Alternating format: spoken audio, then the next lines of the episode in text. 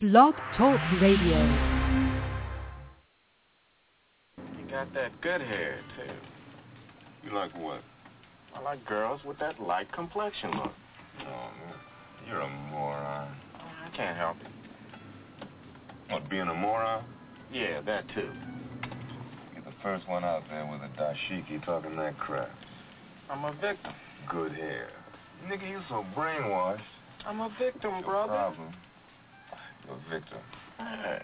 I'm a up. victim of 400 years of conditioning. Shut up. The man has programmed my conditioning. Mm-hmm. Even my conditioning has been conditioned.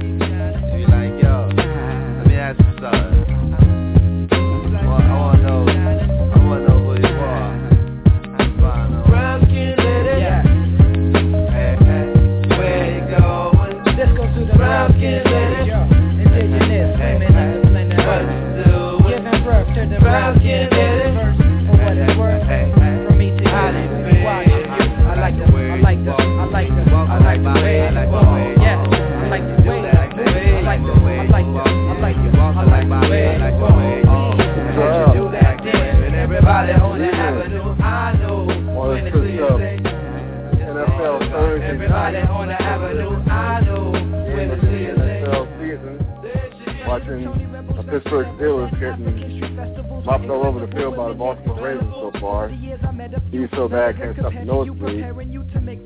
Anyway, enough with the villain. I'm Scott Burks. Um, welcome to the Clown Hour. I'm also the creator of the sports blog, The Clown Times. That's Clown spelled with a K. You'll be able to find me on the web at www.theclowntimes.net. And um, if that's not bad enough, you can also find me on Facebook, uh, just asking the tool with some fans and, and, and, and, followers. Uh, just do a search for the Clown Town Sca- Again, that's Clown spelled with K on Facebook. In the Facebook search window, you'll be able to find me. Well, we got a lot of a lot of crap going on in the sports world. First, Roger Goodell, uh, mishandling of the uh, Ray Rice domestic violence, uh, domestic violence um, incident in Atlantic City way back when, and also with uh, one uh, Bruce Levenson, the actual owner of the uh, of the Atlanta Hawks, his controversial email. Uh, the question is: Is it race? Was it racist? Was he just a straight up businessman? Uh, if we have time, we'll get to that. But uh, at any rate, I'm going to talk uh, about Roger Goodell first with uh, my man Chris Loupe. Y'all know him; he's been on such many, many uh, podcasts. And uh, soon uh, we'll be joined by um, uh, Duane Nash from HBCU Sports, the Yard, uh, to get his perspective as well. But Chris is here right now, so I'm just getting the show on the road. What's up, Loupe? Hey, how you doing? Uh, you tell me, brother. I'm I'm doing all right. Just watching, like I said, watching the Pittsburgh defense just get like curb stomped down up and down the field by the Ravens, making the Ravens look like the Colts of old. Uh, Yeah. so I guess the, the good for my Cowboys have a defense that's actually worse than them. it's worse than their own defense last year. Exactly. It is, this is pathetic. But anyway, enough about that. Um, well, I'm sure you know what's been going on with Roger Goodell's mishandling of the Ray Rice domestic violence incident. Uh, you know, a lot of people are calling for, including yours truly, calling for Goodell to, to step down or be fired as commissioner of the NFL. Um, you've got many fans, like I said, you got many fans out there. You got the, the president of NOW, the National Organization of Women, calling him out in a skating commentary, as well as Warren Keith Olbermann laid him out too, which was an epic verbal smackdown, I might add.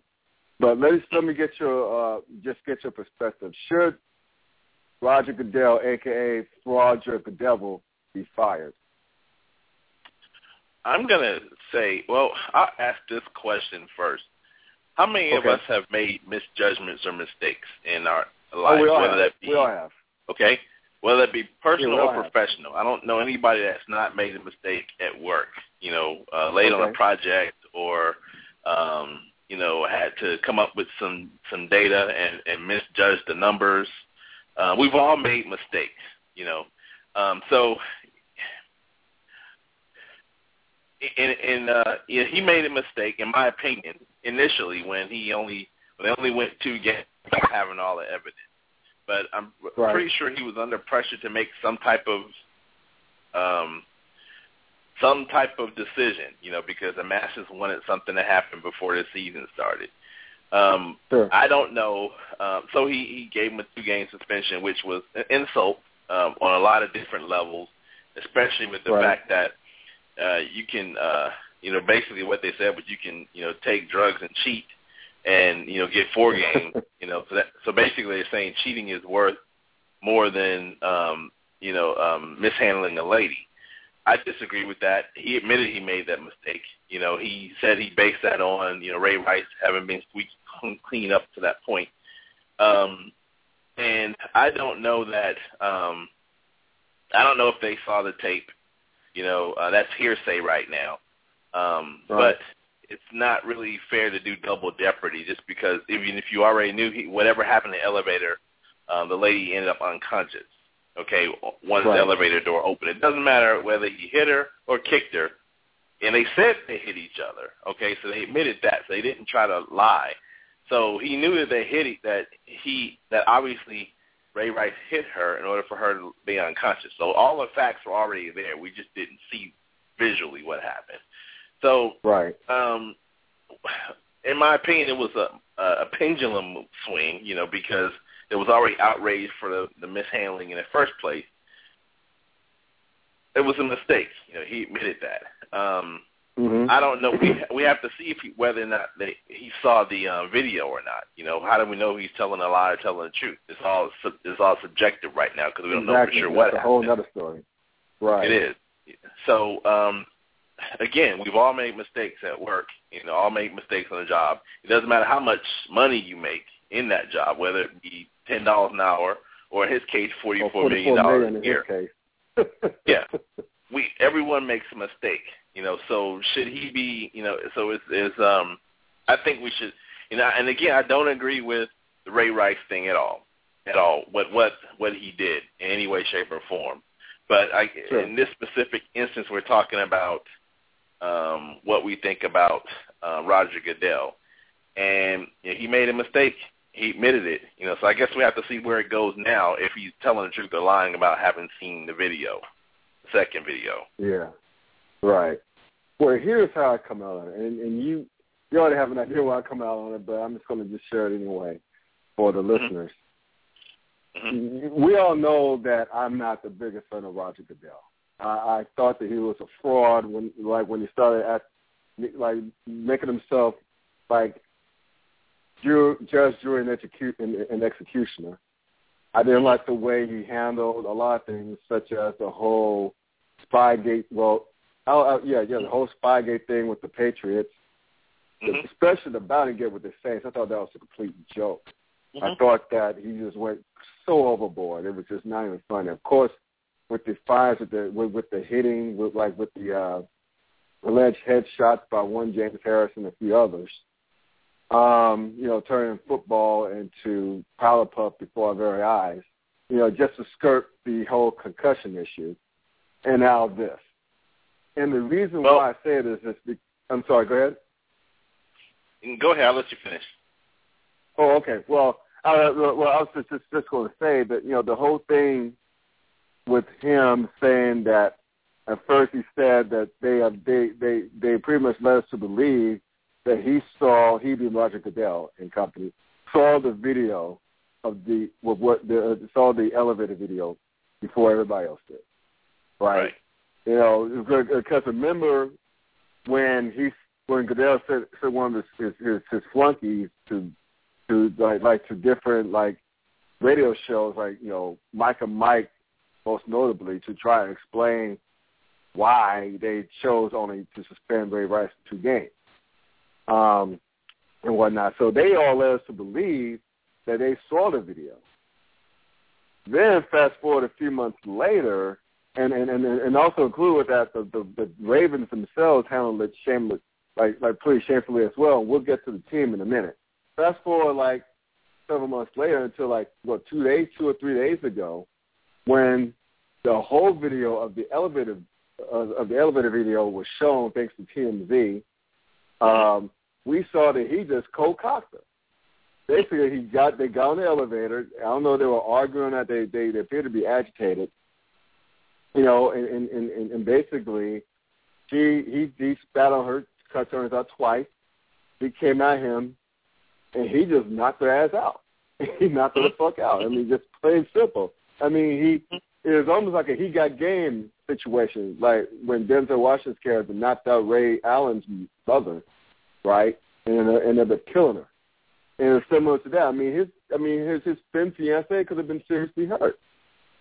Yeah. And the thing is, is that and and and, and couple that with the fact that Roger Goodell reversed course, kind of you know, so to speak, and came up with this domestic violence like uh, uh, uh, uh, referendum, basically saying if you struck a woman, is this your first offense, you get six games, and the second offense you would get like I think banned for life. I think Yeah. and um, like like with no in between. So that's just pretty much if you put two and two together, let you know that a he didn't really see the he, uh, like uh, either he didn't see the video or understand it, or he just didn't get it the first time around. So that makes Right. sense. And then when when when Roger Goodell had to go on different shows, like a couple of the different shows, saying that he had no knowledge of the, actual TMZ video being at headquarters, the AP comes out, which the AP, last I checked, is pretty damn reputable, hmm said that they sent, uh, said, said that like the uh, police or someone from the casino sent a video to the NFL's office headquarters. So either someone's lying or someone's lying. okay, so my whole thing with Goodell is that he was obviously wasn't forthcoming. He's having his quote unquote own independent investigation, which is called for I'm scrambling for some answers. And you know, it's just not a good look. And now you have, like I said, the the, the president of now, the National Organization of Women, call him out. You have one Keith Olbermann laying a verbal smackdown on the show the other night, and about many Congress. other pundits. I'm sorry. Don't forget about Congress. Congress has gotten involved Yeah. too again. Don't forget about yes, them. There you go. There you go. Yeah. So basically, as a commissioner, you have, uh, as a commissioner of a, a professional professional sports league, you have two jobs, primarily two jobs. A, make the owners money, and B, don't make the league look bad. He did. He made the league a lot of money, but he's really making the league look really, really, really, really bad right now. And that's why I've been so aggressive on him having to answer some way, somehow. Yeah. Okay. Let's go back to and uh, let's go back to something you said a little while ago um, Okay. about the other mishaps that he about the Bounty Gate, which um, a lot of penalties went through. You know, well before they had a chance to to know all of the facts. Um, and what else did you mention? You mentioned um, you know, something else that he uh, that oh yeah yeah um, the New England Patriots um, and Spygate. Yeah, Spygate. hmm Now, he a point that you made is that he pretty much works for the owners. All right, Right. players have their own association president. He works for the owners. If the owners are not in an outcry mode, then why should he lose his job?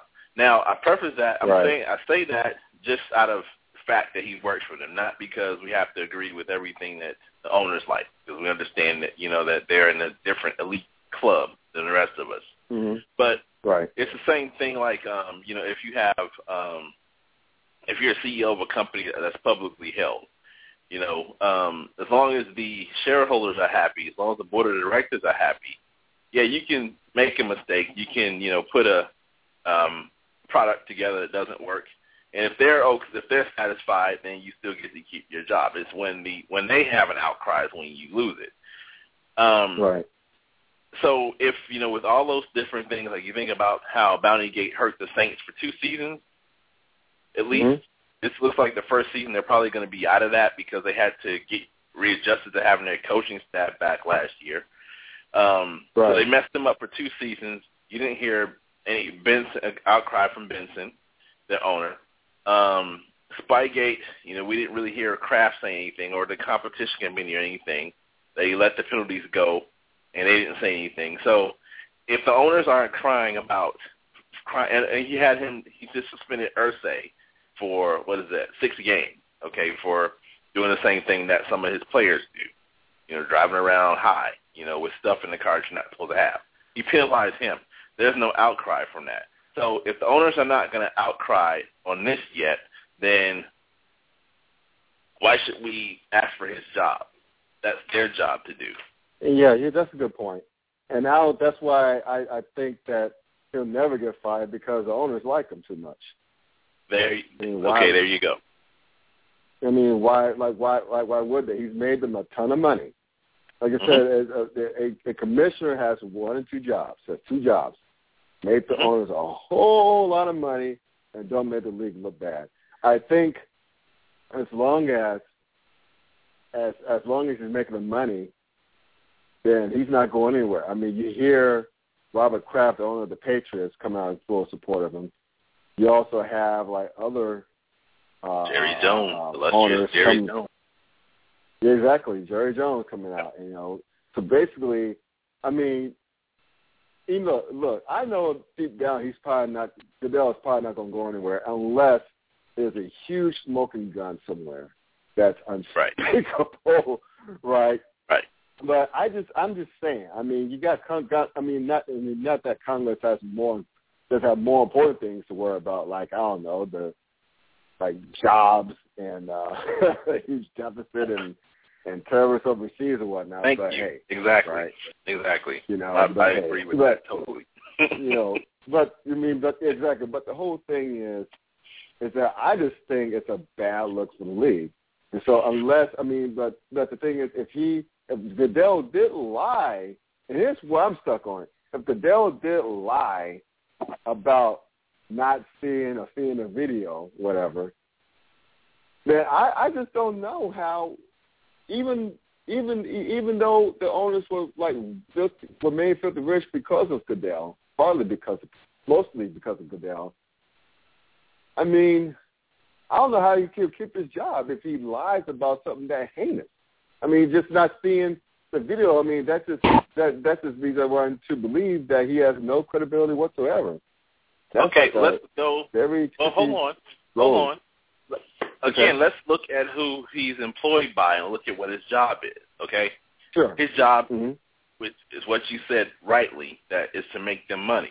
Okay, so part Mhm. of his job is also to keep the money makers on the field, which is the player. So he has the he has a delicate balance between you know um, making the league look good and, and administering discipline, and also you know, hey, we need to have star players on the field as much as possible because that's what put but puts butts in seats. Okay, so looking at this objectively, objectively, okay, all right, and so look, and who first of all, we don't know when he said saw the video. Who knows? He might still be talking about the first one that we all saw. He may not even be aware of the second. Okay, because there was an initial Mhm. video that everyone saw about them about him coming about the couple coming out of the elevator. Who knows? He might be talking Right. about that one. Okay, so we don't know that for sure. But Okay. let's go back to the fact that you know, all right, he also works for the Ravens owner, who have a star player, you know, who um, has never made a mistake before, does really good work in the community, um, Right. and is popular in the Baltimore area. All right, so yeah, we know that he knows. Goodell knows the facts of the case. Um, all right, we give him a two-game suspension. That was a mistake, but hey, we st- he's still a good guy based upon what I know as Roger Goodell. We still need to get him back on the field as quickly as possible. He's going to miss the first two games of the season, and we'll put him back out there. Hopefully, this blows over. Maybe that's what he was thinking. Mm-hmm. Okay. Part of his Well, job too yeah. is to make them. That's what you know. Ray Rice, um, as a Baltimore Raven, puts butts in seats in M&T Bank Stadium. Okay, he sells jerseys. He, um, you know, helps make the league money by appearance fee. So, league being, you know, starting with um, the uh, the owner of the Browns, Modell, owner of the um, You know what I'm talking about? The Ravens. Okay, so he Ravens, so yeah. and that's part of Shoddy. his job too to get the right.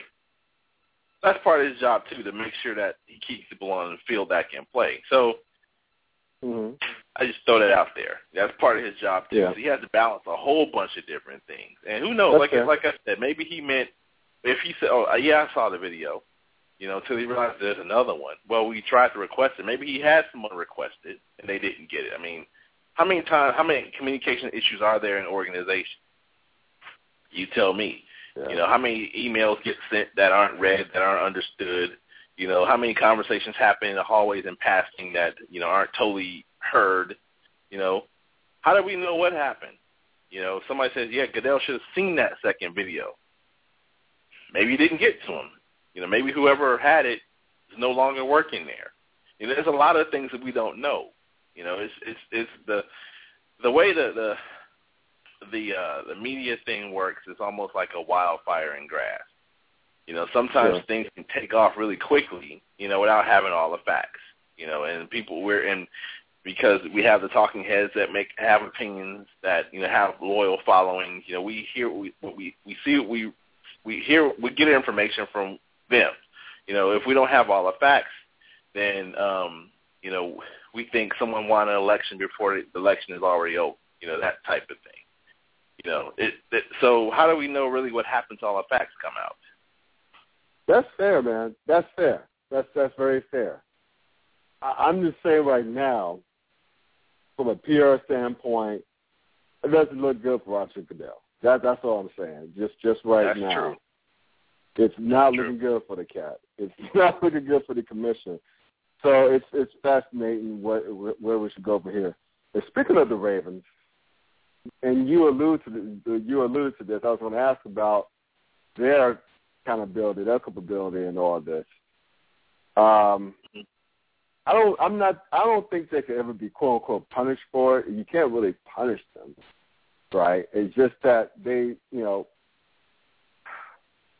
it's kind of hard to call because you know, like you said, the the, the owner, Steve Bisciotti, made what he felt was a business decision. He did not want his star running back to get hammered but so hard because he's one of the best players, at least on offense. Right. And the thing is that it's definitely, but he doesn't look good, but so good either because it's almost as if from reading the tea leaves, reading different reports, it's it's it's almost as if he knew there was a tape, but didn't want to know what was on the tape. If that makes sense. Mm. Yeah. And that's like denial of Plausible plausibility. Yeah. Plausible deniability. Excuse me. And you know, it's not a good look for him either. So the whole thing is, and it's a more of a philosophical question.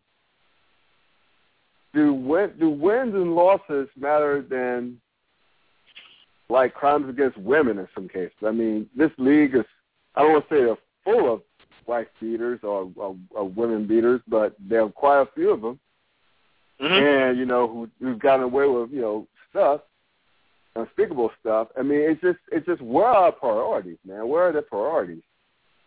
Well, It's think just, about it's just this. sad commentary.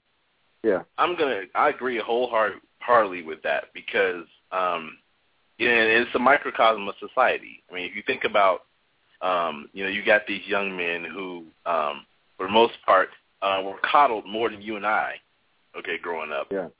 You know, as far as you know, they, once it's discovered that they can, you know, do something on the football field in this case, they're coddled more Right. than you and I were. Okay. Oh, sure. Um, how many times have people offered to, you know, tutor us and then take our test for us while we went and played ball? How many people have um, said it's okay about, you know, we did something, boys will be boys, it's okay, we won't tell anybody, you know? How many times have have you and I got that royal treatment, you know? And think about, um, you know, University of Cincinnati, for example. I'll use that because that's a place that I've been and got to see what their facilities look like for the athletes. Okay, Yeah. looks like um, a Hilton. Okay, um, and it looks like a shrine. Okay, I've never lived that life, you know, growing up. So the so what happens, you know, when you go through sports and athletics and you're good, is you get coddled a little bit. All right. So what Right. Right. changed? You know, so now all of a sudden, you have to get out of college, which sometimes they don't have to finish on their own like you and I did, all right, in the way that you and I did. They get thrust into an environment where everything you do now is under a microscope, and if you do the same thing you did in school, you get in trouble. Okay, um, don't you think that there's still some of that mentality there that says, "Oh, we're going to call our athletes because we want them to play"? You think that's not there? You know, you have Goodell who Yeah. hired to drop the hammer, but don't you think that in some cases the um, owners are going to hide some of that stuff and try to sweep it under the rug?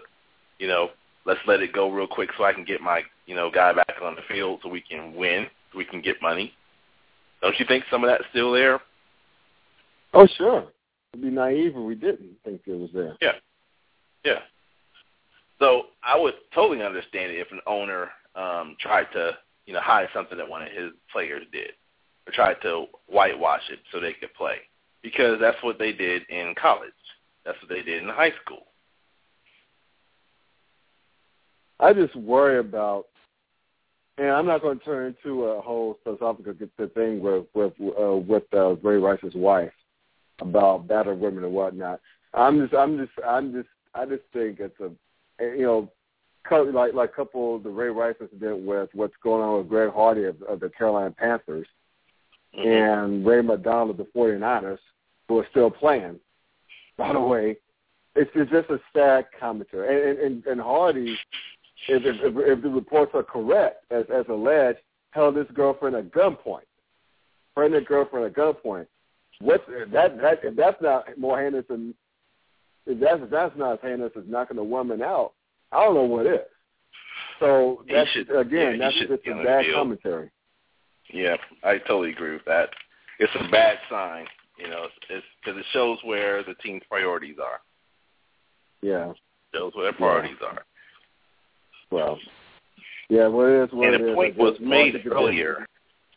Uh-huh. Uh, someone made a um, point earlier that, you know, hey, you know, if a cop is involved in a shooting, he or she gets administrative leave while they investigate. Okay, Yeah.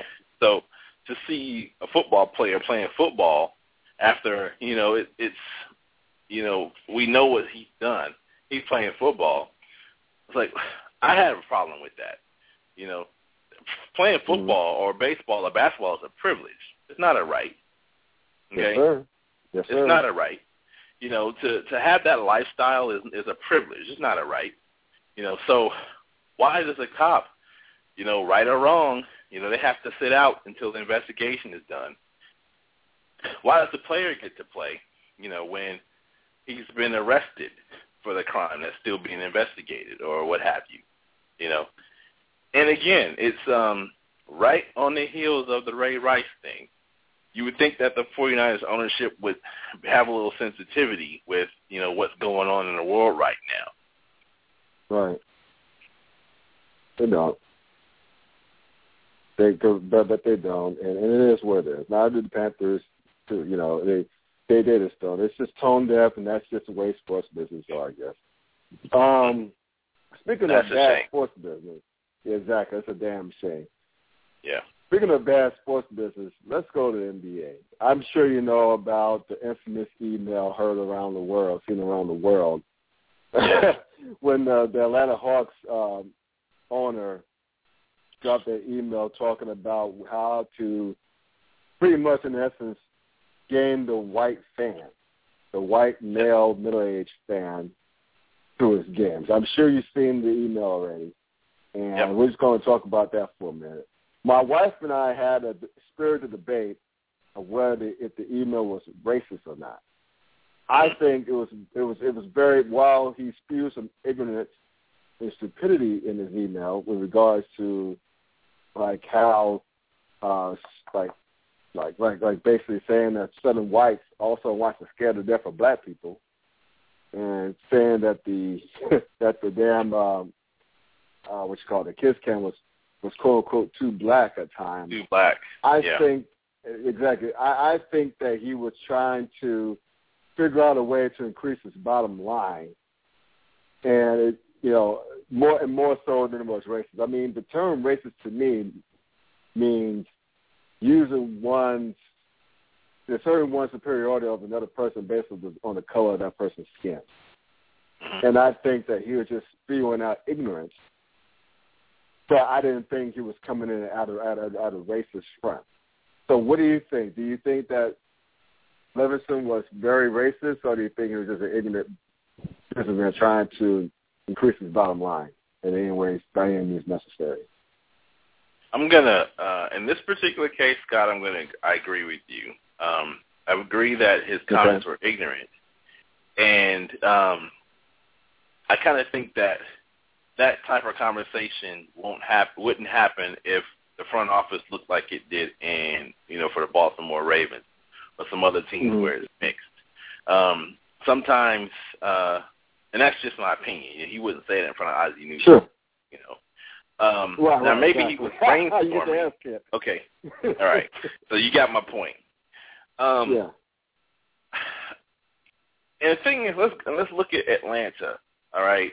Yeah. You know, while he while he's making while he's doing his ignorant comments, you know, and the thing is, you know, unless you do a survey, you can't make that judgment. okay, you can't Right. say what's in. You can't. You can't. Um. You can't. Forget the term I'm trying to say, but I mean, there's. But you can't. You can't make that statement for people when you haven't asked them. You know, maybe he should do a survey of his fans and see, you know, what their issue is. But let's look at Right. Georgia. How many people do you really know from Atlanta that are from Atlanta? You know, they're from Miami, Exactly. Chicago, Detroit, uh, Philadelphia, um, It's a train uh, New York. A lot of New. Okay, thank you. Number one. Number 2 Mhm. um, it's in the South. For the most part, you know, not only is football big, but college football is big in that area. Okay, how many college Yeah. teams do you have that are right in that area? Okay, Georgia Tech and um, Georgia. That's, thank you. And number three, when was the last time that the Atlanta Hawks were relevant? Okay, Despite so the fact they made the playoffs, but, but I get your point. I mean, they've been mediocre at best the last. since the '80s, right? Did they even do anything Yeah. in the '90s? I don't remember that. Okay, so They, well, they, they, they, like they, well, when, when they had Mutombo, Christian Laettner, they were okay. They would get beat by Chicago in the playoffs, but they were okay. I mean, they was like a 40, 50 win team, but that was about it. That was probably the highlight. when of was that? Yeah. When was that? That was like that was like in the mid '90s when I think when when Chicago first landed uh, Rodman around that time, like like in the mid to late '90s. So we're talking um, '94, '95, '96, '97. Yeah, yeah, yeah, Okay. yeah. We're talking mid All right. mid the mid '90s, basically. But that was the So- last time. But but I get your point. So with as much distraction as there is sports wise, and oh by the way, the Falcons are a pretty popular draw there. Yeah, Um, right. Are. period. Okay, hmm and they, they've actually even you know when they had Deion Sanders they've always been kind of relevant as far as the professional team. And of course, you had the Braves who were doing okay. You know, there's st- but let's just look at the there's so much sports competition in that area. Okay, even for the college teams that aren't good, like Georgia Tech. You know, Right. okay, if the Hawks aren't relevant, let's start with these areas instead of blaming it on the fact that there are black people in your stands. Okay, because now that comment sounds like what Donald Sterling was saying. Okay, Mhm. um, I agree he was probably trying to brainstorm, find ways to increase his bottom line, but there were other there was lower hang lower hanging fruit that he could have looked at besides making a comment that he did. If I Yeah. can pick up the low hanging fruit, you know, I don't I live in Dallas and I know what the, I know what their problem and I see these things about it, the Atlanta market. You know, why can't he see them? You know, he gets paid a lot more money than I do, and plus he lives in it. Yeah, and and, and and and and let's let's let's take a look at his email. I mean, because I mean, he started out he started out okay, Mhm. just okay. He started out okay. Again, I'm I'm trying to I say okay in terms of his ignorance level. Um, we said, you know, and I'm just going to just keep it short for you. Regarding game ops, I, I we I needed to start with some background for the first couple of years we owned the team, didn't focus much on game ops. Then one day a light bulb went off. And digging Right. into why season ticket base is so small, I was told that it was because we didn't get 35 to 55 year old white males and corporations to buy season tickets, and they are the primary demographic, which is true, by the way. They are the primary demographic of the NBA season ticket base, or season tickets around the league. Um, when I push further, again, I'm quoting Levenson. When I push further, folks generally shrugged their shoulders. Then I started looking around the arena during the games and noticed the following. Okay, here we go. It's 70% black. Cheerleaders are black. Music is hip hop. At the bars, it's 90% black.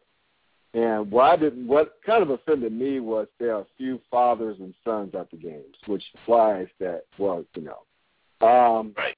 and and and the last bullet point was, well, second to last bullet point was like we are we're doing after games concerts to attract more fans, and the concerts here are either hip hop or gospel. Then he concludes that first part by saying, then I start looking around at other arenas. It's completely different.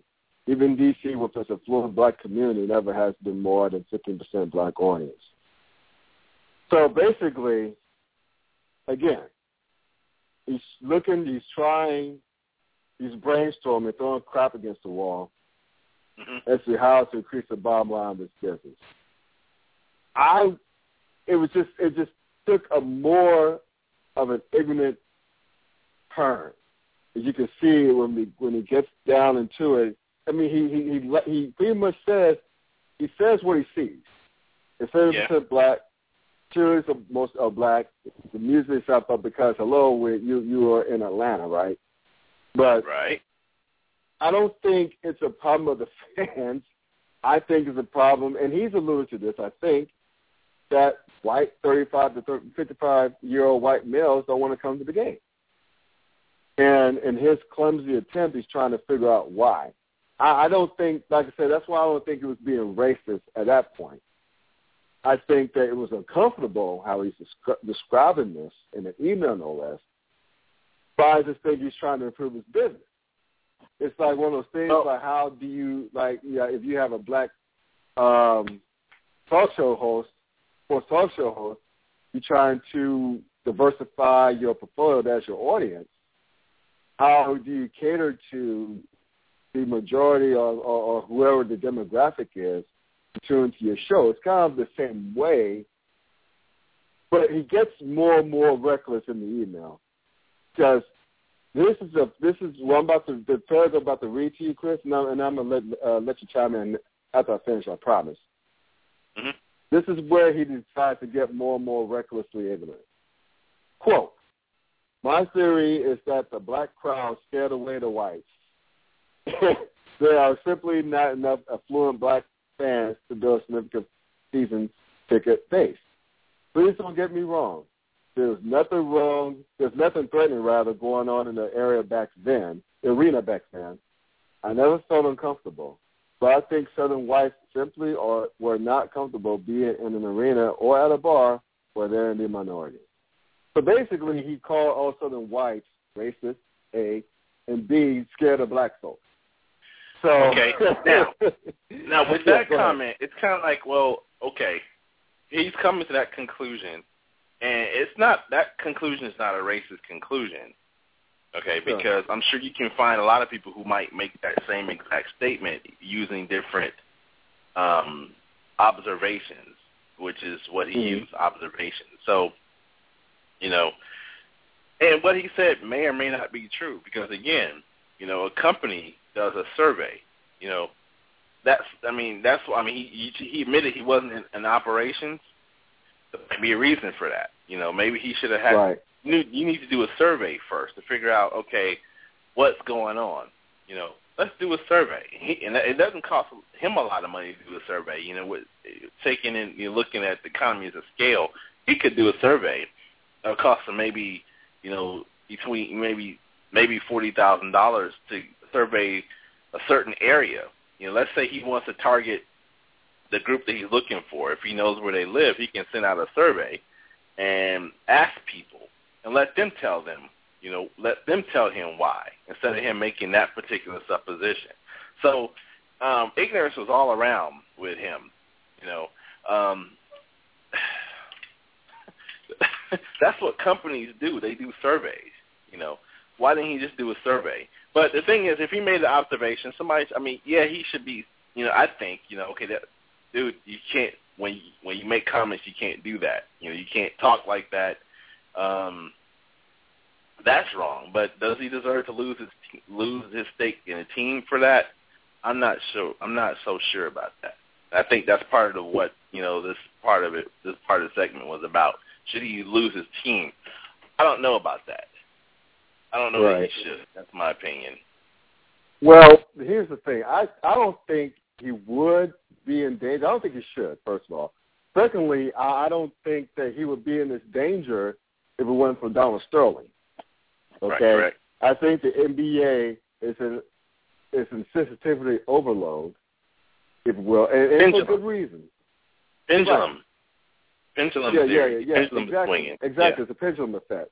You know, and the thing is, is that if if Donald Sterling didn't show his ass way back when, frankly, Sterling should have been out the league a long time ago. But that's another story. But at any rate, if he didn't show his ass, like it, like it, like during the playoffs, I think mm-hmm. the most that would have happened was that they would that, that the Hawks would have called a press conference.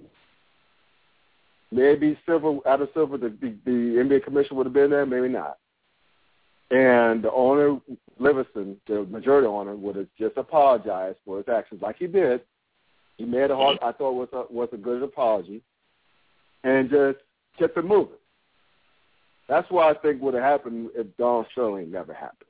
But since Don Yeah, Sterling happened, he put it upon himself, Livingston put it upon himself to sell the team, to to pretty much, I guess, discipline himself or make that money, Oh. which is another Okay. discussion too. Because keep in mind right.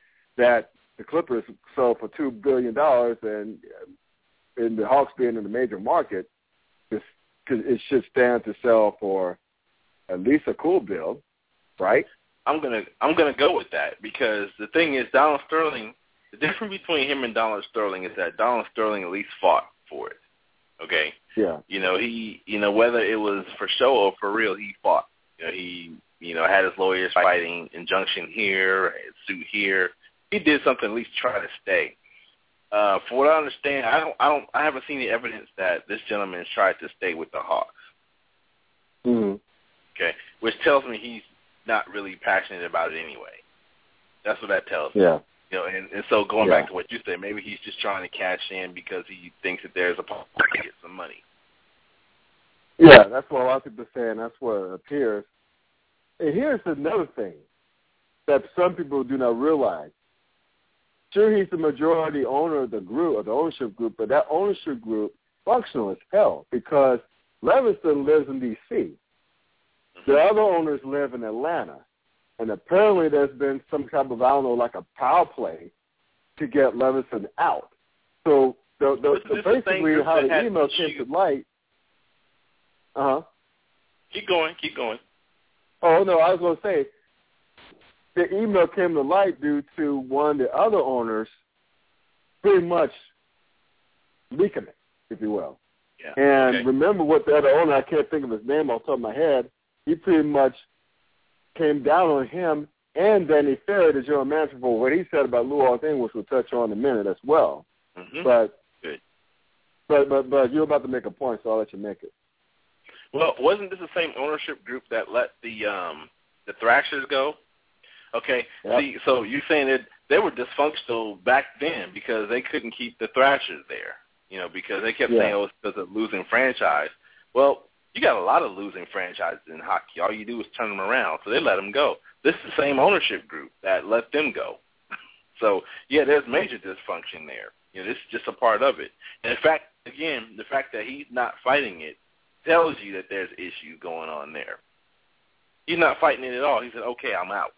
You know, why would he do that? Mhm. You know, why would, if if there's opportunity to make money and you have that position and you're in that position, why would you just let it go? You know.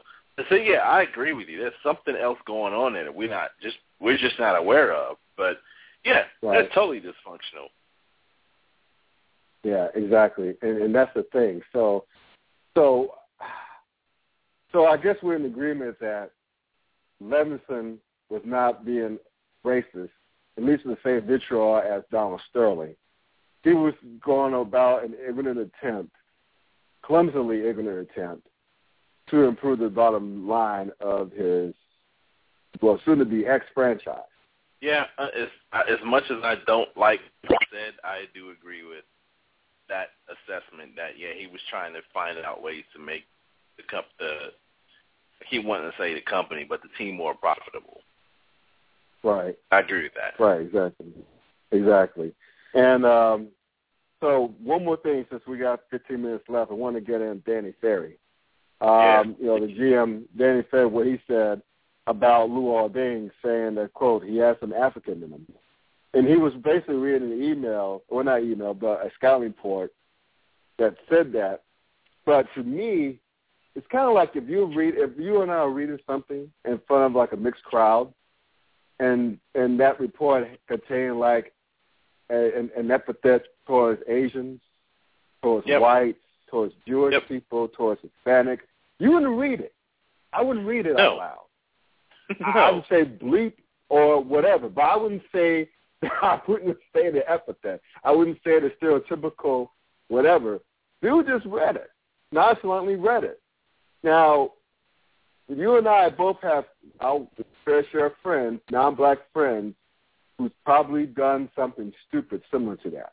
Whether it's repeating the lyric of a rap song, the N-word in the rap song, or saying N-word in a different context in front of us, in, mm-hmm. a, in, a, in Knuckles context. I mean, how many times has that happened around us? It happened around me several times. But It's happened around It's me several times since I've been here. yeah, exactly. So basically, the question is, should Danny Ferry lose his job first? Should he lose his job as general manager? Again, I go back to you know what I was saying before about you know if the front office looked like um, you know some workplaces that are well diversified, you probably wouldn't say stuff like that because you would look around at your company and say, oh, if the people who you're with and say, oh well, this is not appropriate, or Mm-hmm. and here's the bigger part. You might have to, you might be able to take it upon yourself to to look at and say, you look at what's re- being read. So, oh, man, no, I'm not going to read the rest of that.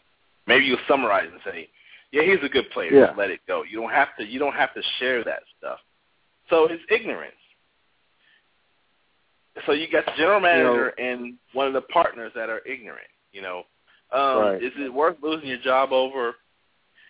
I, I'm starting to, and as a black man, you know, this I don't know how you know you even feel about this, but it's like I mean, back when I was younger, I didn't mind having Mhm. someone occasionally ask me about my hair because they if they came from a certain part of the Oh country. God, I got stories today about that. Yeah. Exactly. But it's kind of like, well, you know, if they if he or she doesn't ask me, how are they going to learn? How are they going to know? You know, why should I take offense Yeah. them asking an innocent question, even though I think it might be stupid? In my opinion, it's a Sure. stupid question. For them, it might not be stupid. Right. They're trying to learn. So sometimes you take those chances, you take those opportunities as learning experiences. You try to teach somebody. You know, hey, you know, yes, I do. T- yes, I do sunburns. Silly stuff that people may not know because of where they grow up. Number Yeah. one, Danny Ferry. He went to Duke, correct? Yeah. Right. Am I right? Okay, he played with um Grant Hill. Am I right? And who someone else, other. fo- So he had Well, African he, Americans well, he, well, around he him. came before Grant Hill. He came before Grant Hill, he played with Billy King. He played with uh, a couple other black stars to get their names.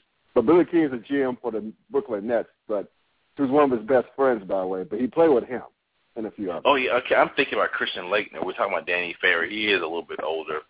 Anyway, Yeah. there's still no excuse for that because I mean he played Right. basketball. Okay, so you already know there are certain things you can't say. You know, you already know Mhm. there that you know uh, you had dorm mates, you had uh, teammates that you talked to. You are you should know, even though he's probably reading the scouting report verbatim just so everyone could hear it in the room. Dude, you call you basically you you you, you called the guy uh, a scam artist. You using Yeah. um, a racial term. Okay, how Yeah. right is that?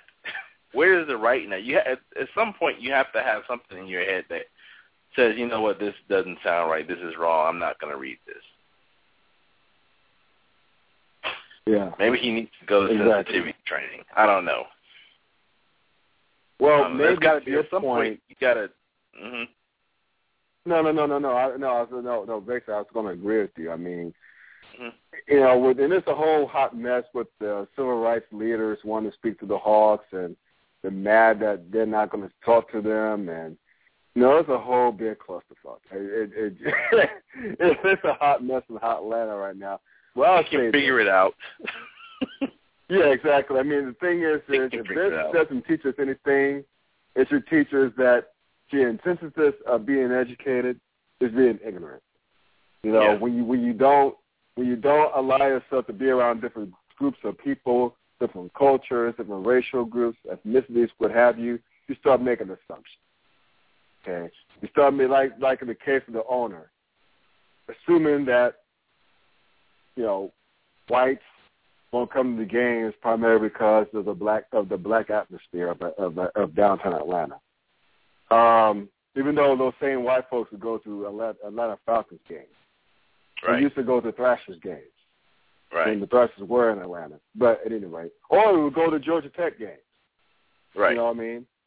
But nevertheless, he would, have, you know, you know, those assumptions, assuming that you know blacks come to like the reason why they they that the crowd don't it's not present because the majority of black crowds late to games and and and, and basically Ferry assuming that he could read the term used to describe Luol Deng and think it's okay. It's it's, it's just and, and this is coming from two guys who should know better.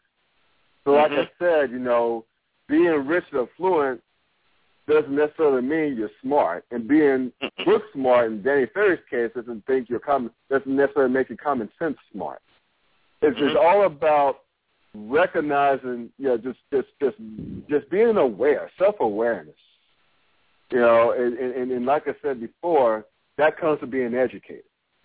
Not just educated books book wise, but being educated just well rounded wise, if you will. Not necessarily street wise, but just being around different cultures, being different around groups of people, being around different groups of people who are not like yourself, you tend to learn more. You tend to learn. You tend to learn more about different things, and makes you more well rounded.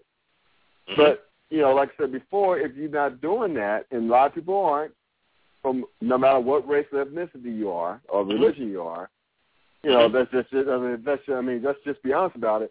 I mean, we're just that just breeds ignorance, ignorant people, and, and this begets ignorance. And Mhm. So you get those comments like that. You get people asking questions like that. You get people like that asking you questions, ask ask me questions, you know, and many more of us that get those questions asked. And so it's just a sad commentary, but I think just think that, you know, just just get out more. If people just get out more, you have less ignorance, and you just have a better world, whether it's business, whether it's business or it's in or it's social area. You know, it just it just is that. I will. I will say this, Scott. Um, Mm-hmm. I, I grew up on the South Side of Chicago, um, which was majority African American. I had the Yeah. opportunity to go to a grade school and a high school that were not in my neighborhood, where I was able to have friends who were from all different races. Okay. Yeah. I was fortunate enough to have parents that were uh, that did not preach any type of hate into me as far as racism goes. I went to a college, as you know, that was small. It was uh, mostly Caucasian, but at the same time, it forced a lot of us to interact with each other. So I've been fortunate to be able to um, come out, you know, when I came out as an adult into the real world and be injected into the world, to be able to relate to a lot of different people, not have a lot of silly questions to ask, ask or you know because I, I hung out with all sorts of people. I mean, I can I can tell you today, in high school, my social group was made out of you know um, uh, Caucasians, blacks, Asians, Hispanics. Okay, from all different Mhm. social um, and you know all different you know socioeconomic areas. I mean, that's what my my group was like. Um, when I went to college, I had friends who were black, white, Hispanic, Asian. you know, and Indian. You know, I I mean, it, it was easy for me. And oh yeah, I did have Indian friends in in high school. Okay, so it's kind of like for me, I was you know, I had the opportunity to interact with all different races. So when I came out, it was easy for me to um, to get along in this world and to see things. You know, I don't have to be you know hypersensitive. I'm not hypersensitive. You know, but also, and I'm so I can be a little more objective because I can see things through other people's eyes. Okay, I can also empathize with other people. You know, who are not you know, African American, understand what they're seeing, you know, how they see the world. Okay, that's just my life. Imagine what life would be like if there were a lot of people that had the opportunity to grow up like I did. You know, who maybe they're Caucasian, but they went to you know school or lived in a neighborhood where there were all sorts of races. That you know they went Yeah. to a college that they interacted with all races. Not saying because you can go to a big school that's you know multicultural and still interact with who you're most comfortable with. Okay. Right. So, but if you interacted, if you were forced to interact with people that didn't look like you, didn't think like you, um, and you interacted with them, and then you were injected into the world where you were like that, what would your um, take on the world be? And there are people like that, you know, of all of our races Right. here in, the, in this country. You know, we have that opportunity. There are people like that in all of our, uh, you know, every, you know, racial shade here that had the opportunity to interact with all different races. Okay, what we're seeing sometimes is what's on the extreme, what's on the left or the right. You know, the ones that may not have had the opportunity like the rest of us did to mix with each other and to understand things and to look at world and look at the world in the eyes of other people. Maybe they're the ones that you know had you know this is called white privilege, where you know you, everything you do is you know kind of hoity-toity and geared towards white. Maybe you lived grew up in the inner city that everything was black, and you know um, the only time you ever saw white people in the neighborhood was the cops, and then you that's what your world Right. is. Maybe you Mhm. and I know people like that, okay? Maybe you only interacted with whatever your subculture is, you know, from where your your parents immigrated here, and you only inter- you really only stayed in your subcultures you injected into society. You have your own ideas, you know. We those are never really widely publicized, but there are, you know, even within the min- minorities in this country, there are different racial views, you know, which aren't as exposed as you know Right. the the ones between Caucasians and the African Americans, but they're there.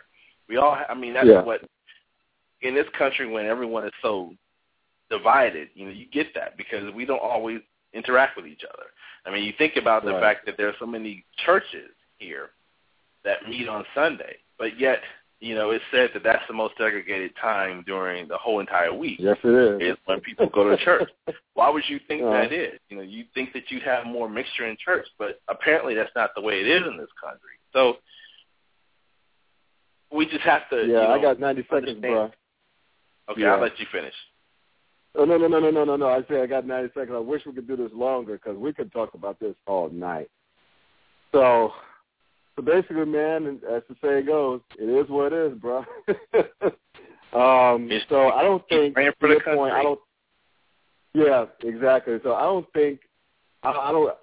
I mean, I don't think that uh, Trey should lose his job. I think he's used as a learning tool, a teachable Yes. moment, and you Yes. know, same thing with Levenson, but you know, he's been telling selling, so there you go. Hey, thanks a lot, Chris. Thanks a lot for making short notice of this and uh joining me on short notice. I enjoyed it. It was fun, man. Peace. All right, I agree. Later. All right. That was my man Chris Loupe talking to talk, discussing Roger Goodell and a great discussion on Bruce Levenson and Danny Ferry. Wish I had more time, but anyway, thanks for listening. This is Scott versus the Clown Hour. Um, tune in, take care, and check me out on Facebook and online on Twitter as well. I'm out.